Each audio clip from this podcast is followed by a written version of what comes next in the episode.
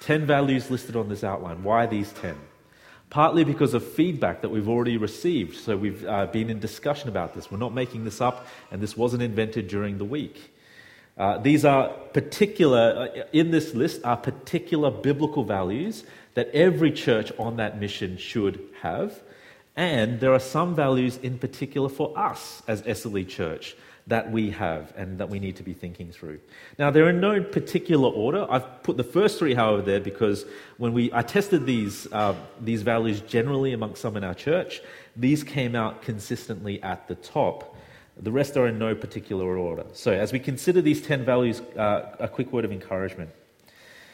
I hope that I, my hope is that as we go through this, right, a lot of us will be in our heads ticking yes, yes, yes, yes. Uh, that would be fantastic if we all completely agree, and praise God if that happens. But let us not forget that these values are not always values that are shared by other churches. Even the values that you might think would be basic, especially the first one on preaching, I was, I was recently chatting with an ex SLEer, now home in Malaysia, about this, and he was sharing me with the struggles he had sitting in the pews with his parents uh, in their church in Malaysia, wrestling with what the preachers have been saying. And this is what he shared with me, and I have permission to share this. He said, I'm struggling through listening to the sermons on Ephesians. In my mind, I think if I did a critique of the sermons, they would be longer than the sermons themselves. I wondered before how anyone could screw up preaching Ephesians 1 and 2 I now have my answer.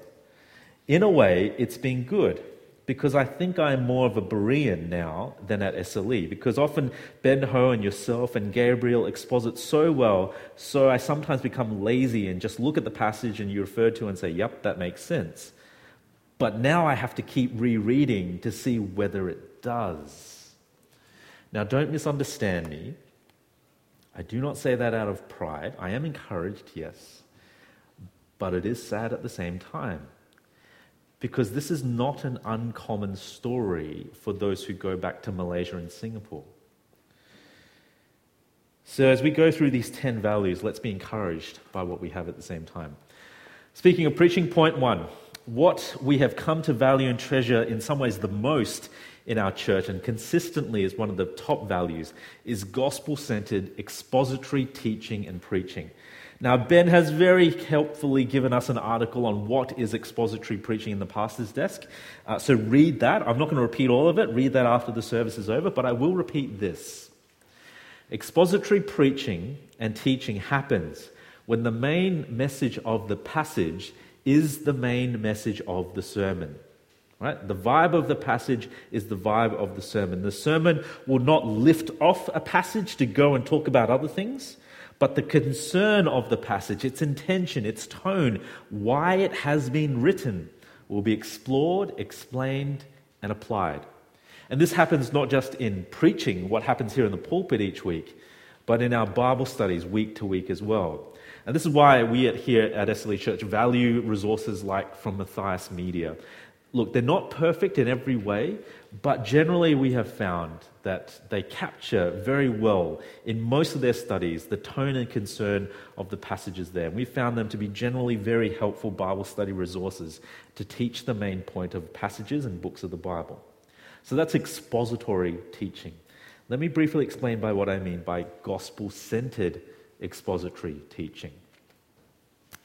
By gospel centered, I mean that every part of Scripture points us forward to or shows us the implications of the gospel. So, wherever we are in the Bible, we believe and value being told and moved by God's truth as it reveals more of the gospel to our heads and to our hearts. Jesus viewed the Bible in this way himself. In Luke chapter 24, the disciples on the road to Emmaus right? As they were trying to grapple their heads around all that Jesus had done, he opened up the scriptures and he says, it says, Luke tells us, beginning with Moses and all the prophets, which is another way of saying the whole Old Testament, Jesus showed them all the things concerning himself. Jesus took scripture and walked the disciples through that. I wish Luke had recorded that whole conversation. It would have saved us so much trouble. But the principle is there. Every part of the Old Testament is pointing us to Jesus. Every passage, every book of the Bible is ultimately about what God will do to fulfill his mission in Jesus. And when the disciples heard this and understood it, we read that their hearts were burning with joy. Do you realize how immense it is that God speaks? If there was a God and he did not speak, it would do no good for any of us. But God does speak. He speaks through His Word. And you know what? He has a particular intention with every part of His Word. This is why gospel centered expository preaching must be a core value of our church because God speaks with intention. And our task is not to come up with our interpretation of it, but to find and discover His intended meaning. Expository preaching and teaching is the way to get closest to the heart of God's intended message for us. Now, if gospel centered expository teaching should be valued as a priority, then prayer has to come as a very close priority right after it. Prayer has to be a core value because it's at the heart of what it means to be in relationship with God. If we're not praying, we're living in our own strength apart from God. So much could be said about prayer, and the Bible says heaps about it. But let me hone in on one particular aspect of prayer in relation to our first value preaching. Gospel centered expository teaching should, would be lacking without prayerful dependence on Him. That's the connection that Paul makes in Colossians chapter 4. Continue steadfastly in prayer, being watchful in it with thanksgiving. At the same time, pray also for us that we may that God may open to us a door for the word, to declare the mystery of Christ, on account of which I am in prison, that I may make it clear, which is how I ought to speak. See, there Paul exhorts the Christians at Colossae and us reading it today to continue steadfastly in prayer. Keep persevering, remain steadfast when the going gets tough. Right? When life gets hard, keep praying. He tells them in verse 2 be watchful in it. Right? Look out for what specifically to pray and be watchful for God's answers. And then to do that with thanksgiving, because in our prayers, there is always something to thank God for. Even in the deepest, darkest pits of despair, there is always something to thank God for. And then in verses 3 to 4, he gives two more extensions on how we are to pray. First, in verse 3, for the gospel preacher to have more opportunities to present the gospel of Jesus. That's the whole thing about the open door, opportunities to take. And the second, in verse 4, pray that the gospel preacher would be clear in their message and speaking.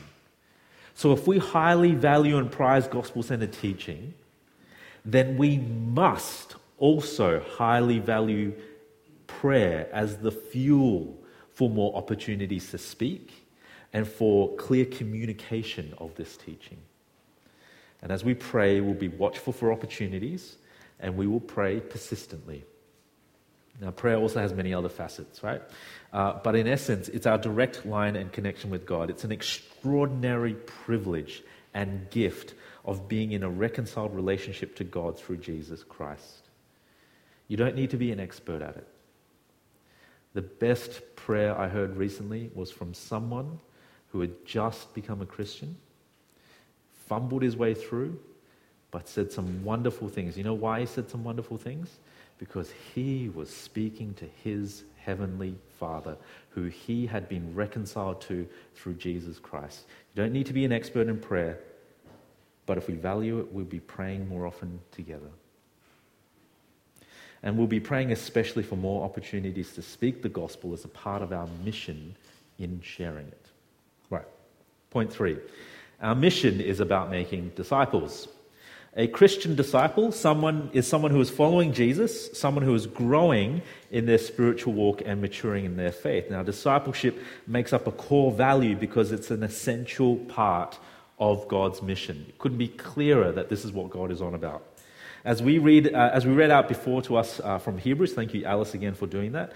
A disciple is someone who's going from infancy to adulthood, from milk to solid food. Now, that is not to say that a disciple is someone who moves on from learning the gospel into more deeper, more mysterious spiritual truths. Right? When the writer of the Hebrews says, let us leave behind the elementary principles of the gospel, he is saying uh, the gospel is always at the center. But right now, you're, you're on milk, you're on the simple truths taught simply, but you've got to move to the solid food of richer, and sorry to my vegan friends, more meatier spiritual truths, spiritual gospel, substantial gospel truths. Right? Uh, one of the things that we highly value as a church is gospel growth within ourselves, which is another word for discipleship. Now, we all grow and mature at different rates, but the key thing is that we grow over time. Right? There will be joyful bursts of growth, right? You think of the retreats, uh, and the camps and the, and the events that you go to, the, these are wonderful, joyful births. Never till plateaus will happen where we just feel stagnant. There may be even moments where we begin to slip and to falter. But we are to judge ourselves over the long haul. What is our trajectory? Right? Day to day, you won't be able to figure that out. Week to week, even, that might be difficult. But year to year, you should, you should see positive change. Now, a quick word. I've had a few conversations recently with people who are very anxious to grow, to mature faster. Um, and I want to say, firstly, one, that's super encouraging. Right? To, let me encourage you then to not be discouraged by your apparent lack of speed. My youngest daughter, Ellie, is about to turn two. She does that in June. Uh, and she, so she's nearly two. Now, when she first started walking, you could see how anxious she was to try and keep up with her older brother and sister. But the problem is that her stubby little legs just couldn't move fast enough, and she would often fall over, crying, and then calling out for daddy, because apparently daddy fixes everything. Right? Someone so young who wants to run before they can walk will fall over constantly and be discouraged. So let me encourage those I've chatted with recently. You're doing fine. Those in particular I've chatted with. Stay motivated. Stay hungry to grow, and we'll do it together at your right pace. Because we value discipleship, we value seeing each other grow and encouraging each other to grow. Because we value discipleship, we'll lovingly get into each other's lives a bit more to pray, to keep each other accountable, and to spur each other on in knowing Jesus better and trusting Him more. Right? Because we value discipleship and we value seeing Jesus formed in each other, we will say, two, we'll ask two questions How are you going? And how are you really going? It's as simple as that. And you don't need to have all the answers, but you need to be willing to pray and willing to listen. Yeah, discipleship and encouraging each other is as simple as that. How are you and how are you really going? Listening and praying. High up on our values list is gospel unity. Now, it's a core value because it's an essential ingredient to the mission of God. Unity is as essential, uh, is essential and necessary as a pacemaker is to a diseased heart. Without it, the church will not live. Now, I've mentioned this before when we preached through Ephesians last year. Uh, I spoke at much more length about this. So let me just flag. If you want to go, if you want to learn more about that, head to the church website, listen to that sermon on Ephesians 4, where we teased that passage out uh, a lot more and what unity means. But very briefly, unity is not just about doing things together nicely. Unity is about encouraging each other to grow in the faith, discipleship, right, until we all attain to the same maturity together. Biblical unity makes our relationships profoundly Jesus centered. Why are we in relationship together here in this room? Because we are eager and anxious to see each other grow and be more and more and more like Jesus. We value unity not because disharmony and arguments are not nice, but because it's a core value that the New Testament teaches about church life together. Paul says in Ephesians 4, chapter, 3, uh, chapter 4, verse 3 Be eager to maintain the unity of the Spirit in the bond of peace. If we value unity, then we will work hard at it and we will be eager to maintain it. Number five. Over the past few months, uh, as we've been collecting information on what various groups and people in our church value, one of the things that each group has articulated has been a valuing of hospitality. Now, hospitality is a core value not only because some of us are quite good at it, but also because it's a it is a biblical means of accomplishing God's mission. Right? Now, what do we mean by hospitality? Some of us think hospitality means cooking meals. Now, it does involve that, but it's not just that. Uh, some think that hospitality means just welcoming people into our homes. And it does involve that, but again, it's not just that. Hospitality involves showing love, right? Welcoming people into our homes and our church, welcoming people who come to our Bible studies or our church events. Right? Hospitality is the entryway to showing people what a community saturated with loving unity looks like. It also involves welcoming the stranger. Right? We don't just hang out with our friends and call that being hospitable. We open our gatherings and our homes and our friendships to the outsider, right? To the fringe, to those who are coming for the first time. Hebrews chapter 13, verse 2 reminds us that welcoming the stranger can have far reaching implications. Do not neglect to show hospitality to strangers, for thereby some have entertained angels unawares. Do you remember Abraham and Sarah in Genesis 18? Right? The three strangers that came to them, they welcomed them in. They they saw them and they immediately welcomed them in and gave them a meal. Gideon did the same to a stranger in Judges chapter 6. Manoah, the father of Samson, in Judges chapter 13, same thing. Now, all of them extended hospitality to strangers, and as we re- read their stories, we find out that those strangers ended up being special messengers from God. Now, I am not saying that if you open up your home to the person on the street, they're going to be an angel in disguise. Okay? But I am saying that the stranger is to be warmly welcomed. There shouldn't be barriers for them to come in. And God will show us at the end of the day what that has meant for his kingdom. Now, Gabriel very helpfully reminded us at the start of this year in the small letter of 3 John that we should also show special hospitality to Christian ministers to share our home and our resources with, with God's servants. And in doing that, you become an active part of their ministry. So you think about our church. We've got a number of missionaries that we support.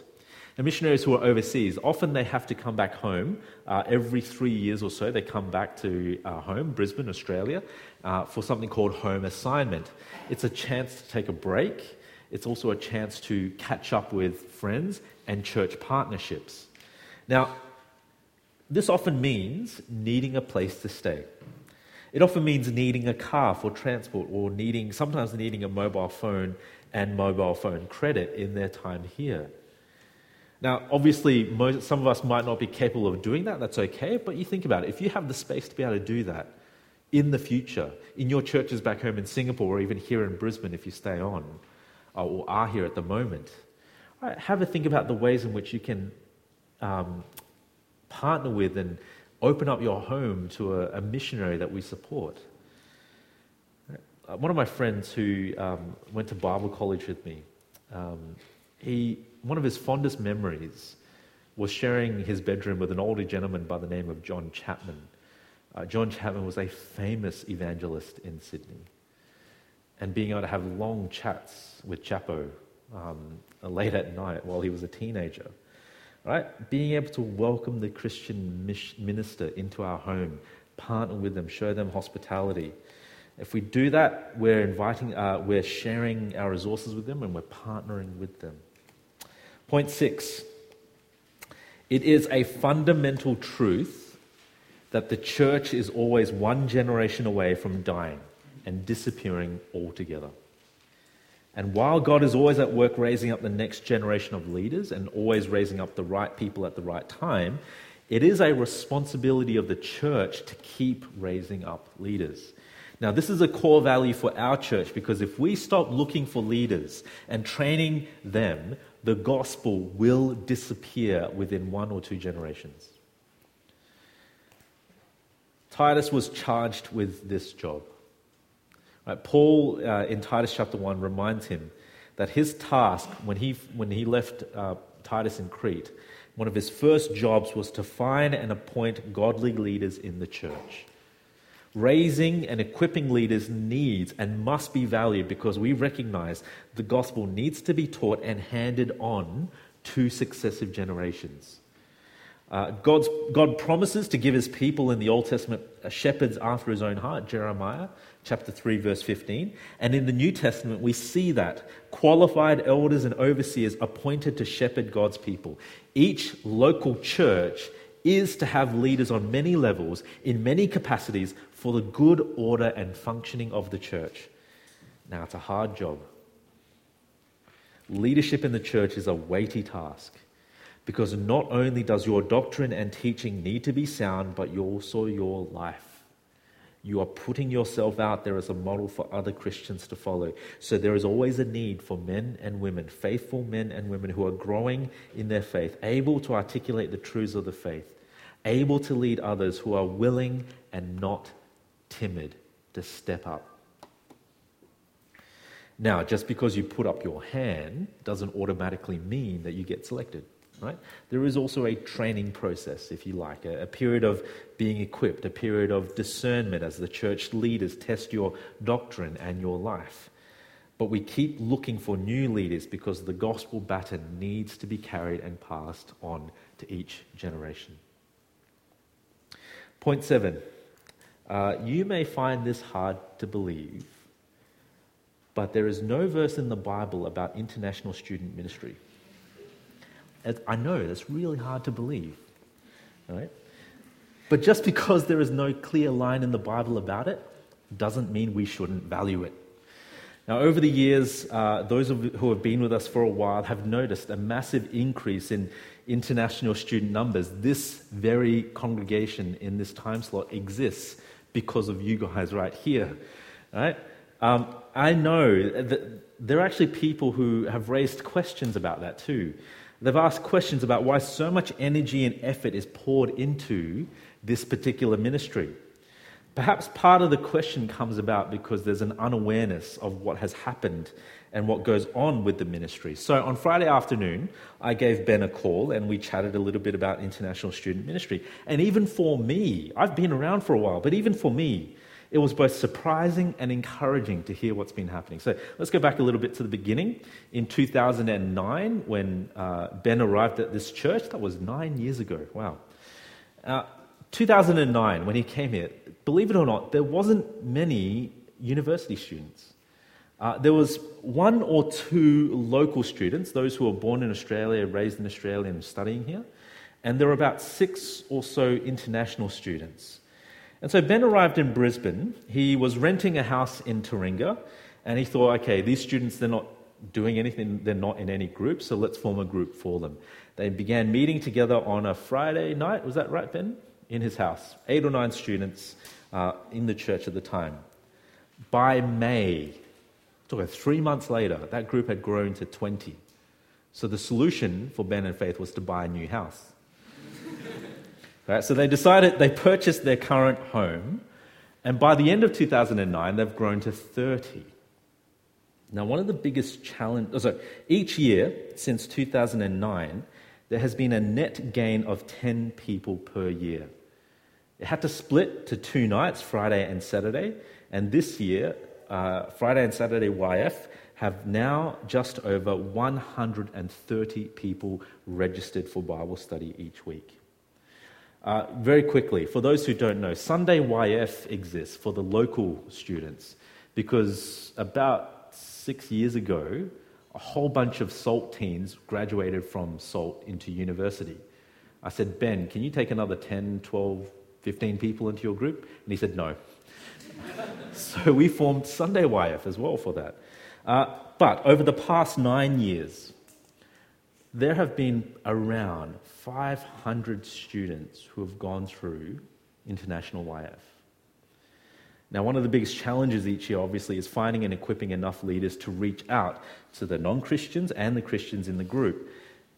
And one of the familiar themes that keeps propping up year after year, and, some of us might be a bit surprised by this, some of us will be shaking our, uh, nodding our heads in, in agreement, uh, and thank God for that. But one of the familiar themes that happens each year is that many of the students who join us that tend to have a rich church history and church background but also tend to be a little bit hazy and unclear on the gospel, and hazy and unclear on how to read the Bible.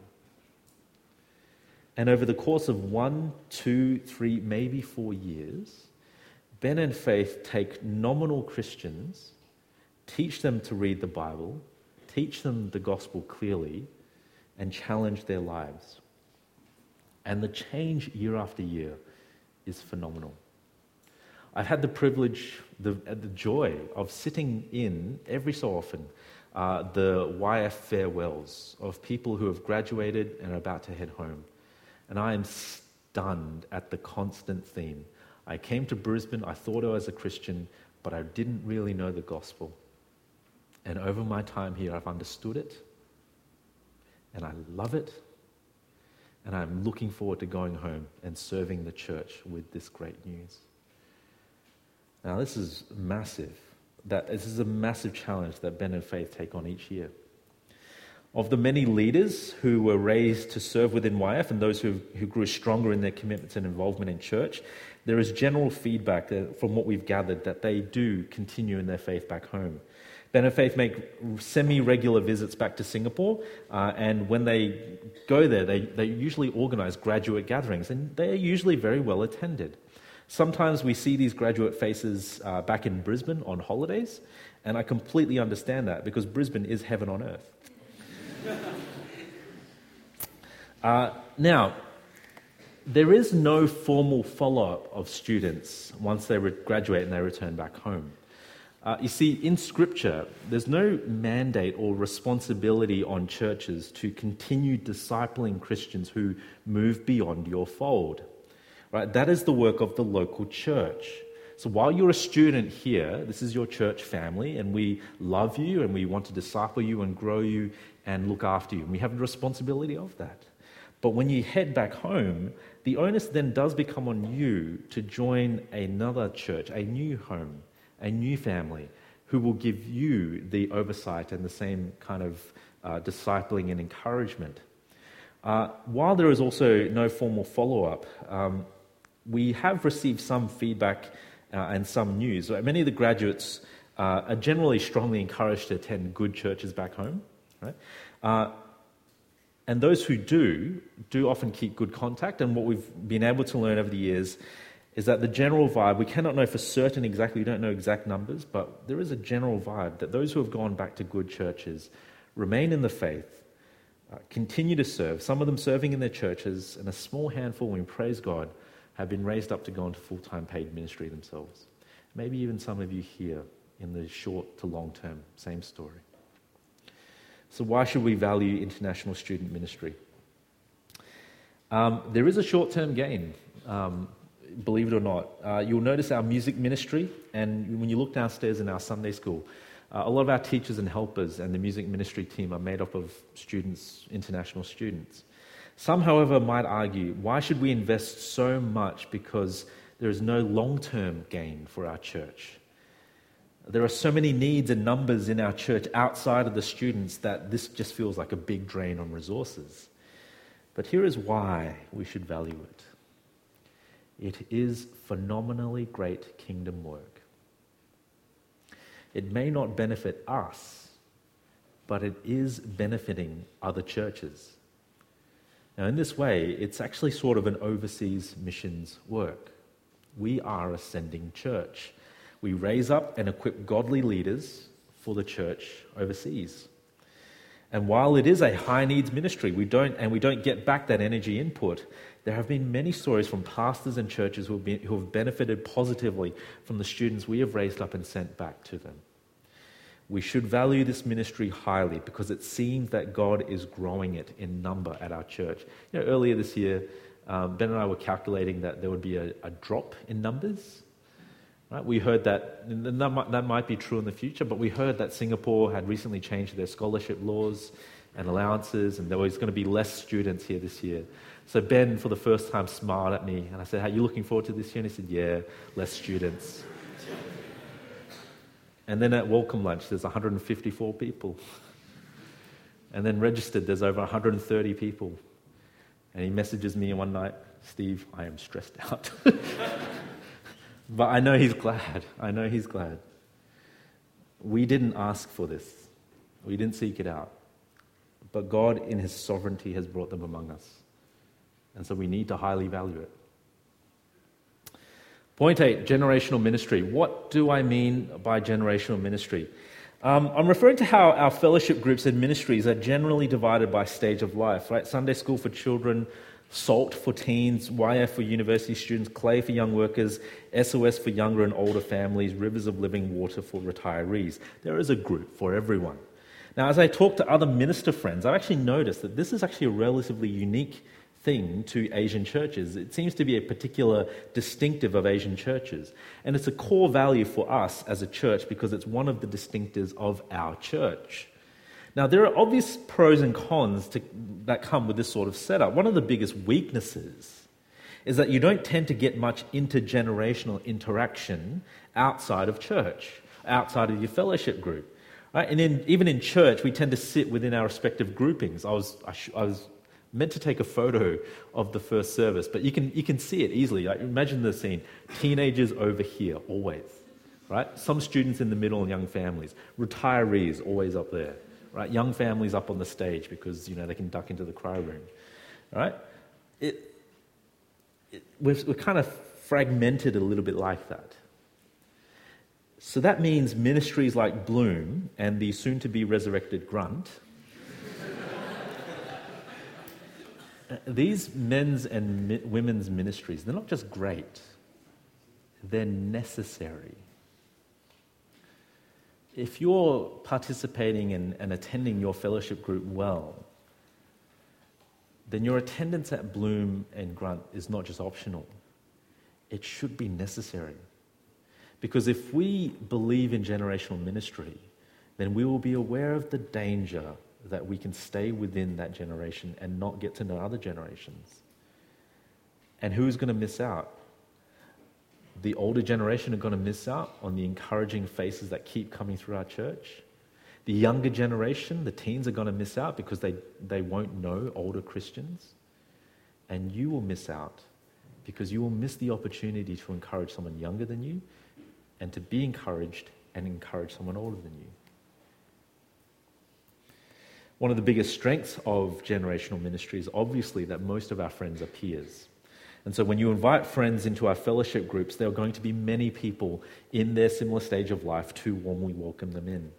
So if we value generational ministry, then we are going to pour energy into serving those ministries. And if we value them, we'll be looking to make sure that they are shaped by our mission and our vision. Otherwise, they will end up as social clubs and cliques that are very hard, that will make it very hard to welcome new people in. And if we value generational ministry, then we will want to keep ourselves informed of what other different ministries are doing. So, for instance, you won't treat the children's Sunday school and the teens ministry as a way of just dropping off your children for two hours to get some you time right? You'll be interested in knowing what these ministries are about, what they are doing, and partnering with them. And so, if someone new comes, or a new family, or someone new comes to church, you can explain to them, yeah, you should head into this fellowship group, not just because it's good, but because it is great. And this is how it will encourage you in your stage of life. Right? It'll be a good thing for your spiritual health. And if we value generational ministry, we're going to be praying for various ministries in our church and what they are doing. Sunday YF, the local students, they're going to have a retreat in two weekends' time. Pray for that. Uh, Clay, our young workers group, has an outreach event happening in a few weeks' time as well. Please pray for that. I was told the international YFers, you've got a relationship seminar, not this week, but next week. Right? That's something to be praying about as well. Keep informed of what other groups are doing. Number nine and ten. I'm going to combine these two because they relate together. Personal evangelism. Right? Um, I'm hoping that personal evangelism and overseas missions, that I shouldn't explain why these need to be core values simply because they are just part of God's mission. Right? One of the essential values of any biblical church is the valuing of reaching out to our friends and family and neighbors with the gospel of Jesus. It is an integral part of the mission of God, evangelizing whoever will listen. If we value personal evangelism, and we should, then we will not only be doing it, but we will also be equipping ourselves to be better at it. We'll also use our various gifts in different ways to serve the purpose of sharing the gospel with our friends and our family.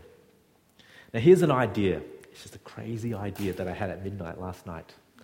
Right? I don't know how good it is. Let's, let me just put it out there and see what happens. Um, in the first service, right? Remember, cross generational ministry, get to know them. In the first service, there are a number of people in the older generation in particular who don't feel very confident in explaining and sharing the gospel. They don't feel very gifted in it. But they are very gifted in hospitality. I have enjoyed quite a fair bit of it. Right? So why not partner with them? Get to know them, partner with them. I gave them this challenge, so hopefully they'll be knocking on your door too.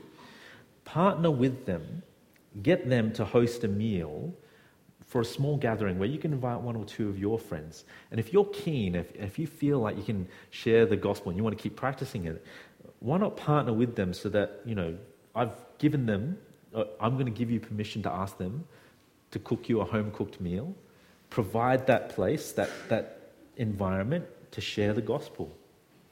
It's just a crazy idea.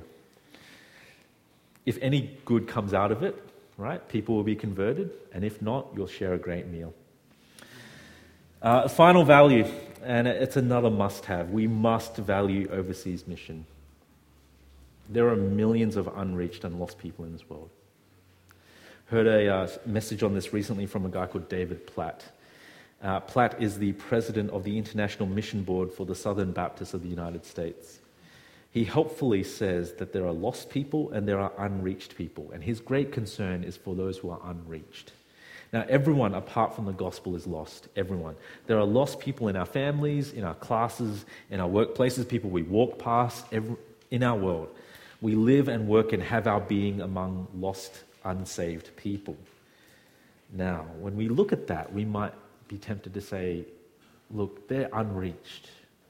They need the gospel. I, I, overseas mission, we don't need to emphasize that too as much because there's people who are lost here and unreached here too. That's actually not a helpful way of looking at it because they are reached. They have the gospel near to them. They have Christian contact.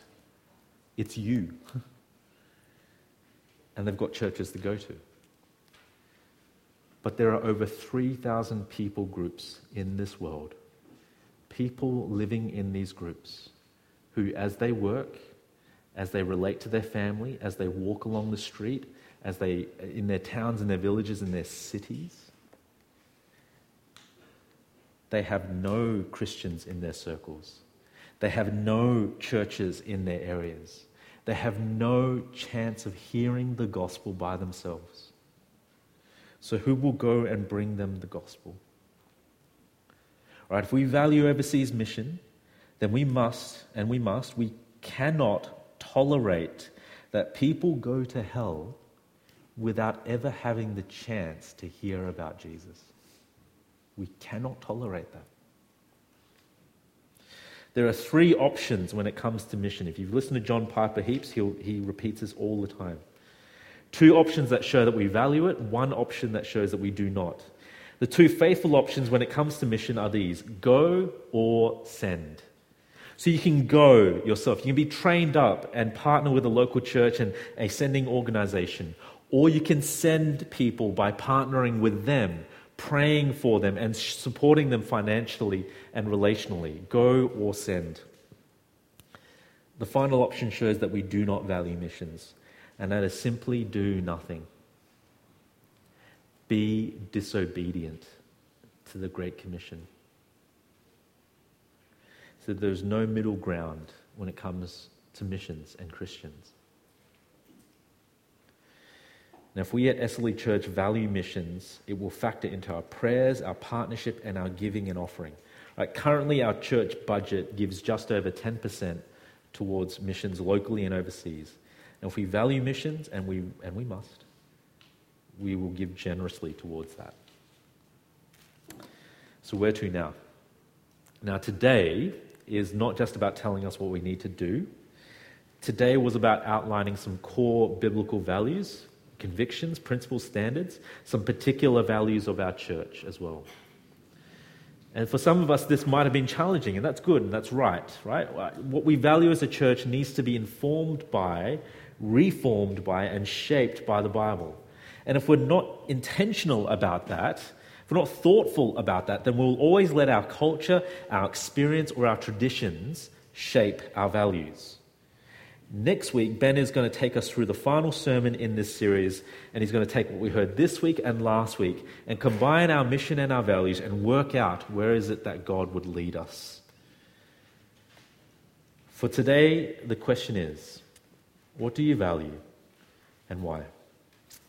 May God bless us as we work this out. Let me pray. Father in heaven, this has been a different kind of message today. It's been a big one, a heavy one as well. Um, and we pray that your Spirit will continue to be at work within us to convict us of the mission and convict us of having biblical, biblical, uh, biblical values and biblically informed and shaped and reformed values.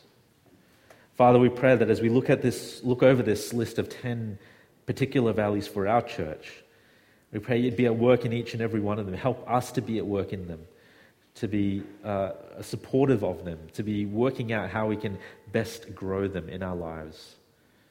Father, may we hear your word and may it be implanted in our hearts to grow into fruitfulness for your glory and our joy and the furtherance of your mission. In Jesus' name, amen.